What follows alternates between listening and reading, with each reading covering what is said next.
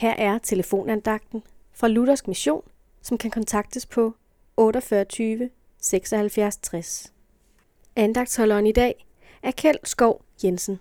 I Esajas' bog, kapitel 43, vers 25, siger Herren, Det er mig, kun mig, der udsletter dine overtrædelser.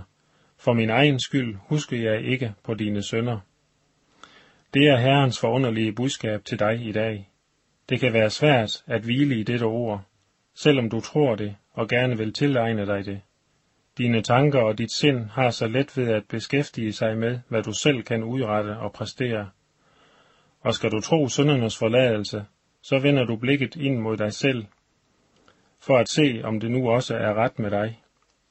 Men jo mere du ser på dig selv i Guds ords lys, vil du opdage, at der absolut intet er at bygge på eller hvile i. Her er det Herren, der siger, for min egen skyld. Det er et herligt budskab. Herren kender dig helt til bunds. Han ved godt, at der ikke er stof i dig til at fortjene søndernes forladelse og det evige liv.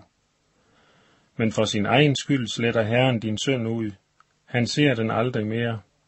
Han har båret den en gang for alle på Golgatas kors. Det er fuldbragt.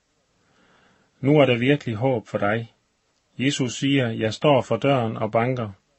Jesus spørger ikke om, hvor god eller dårlig du er, men han spørger alene, om du er villig til at lukke dit hjertes dør op for ham.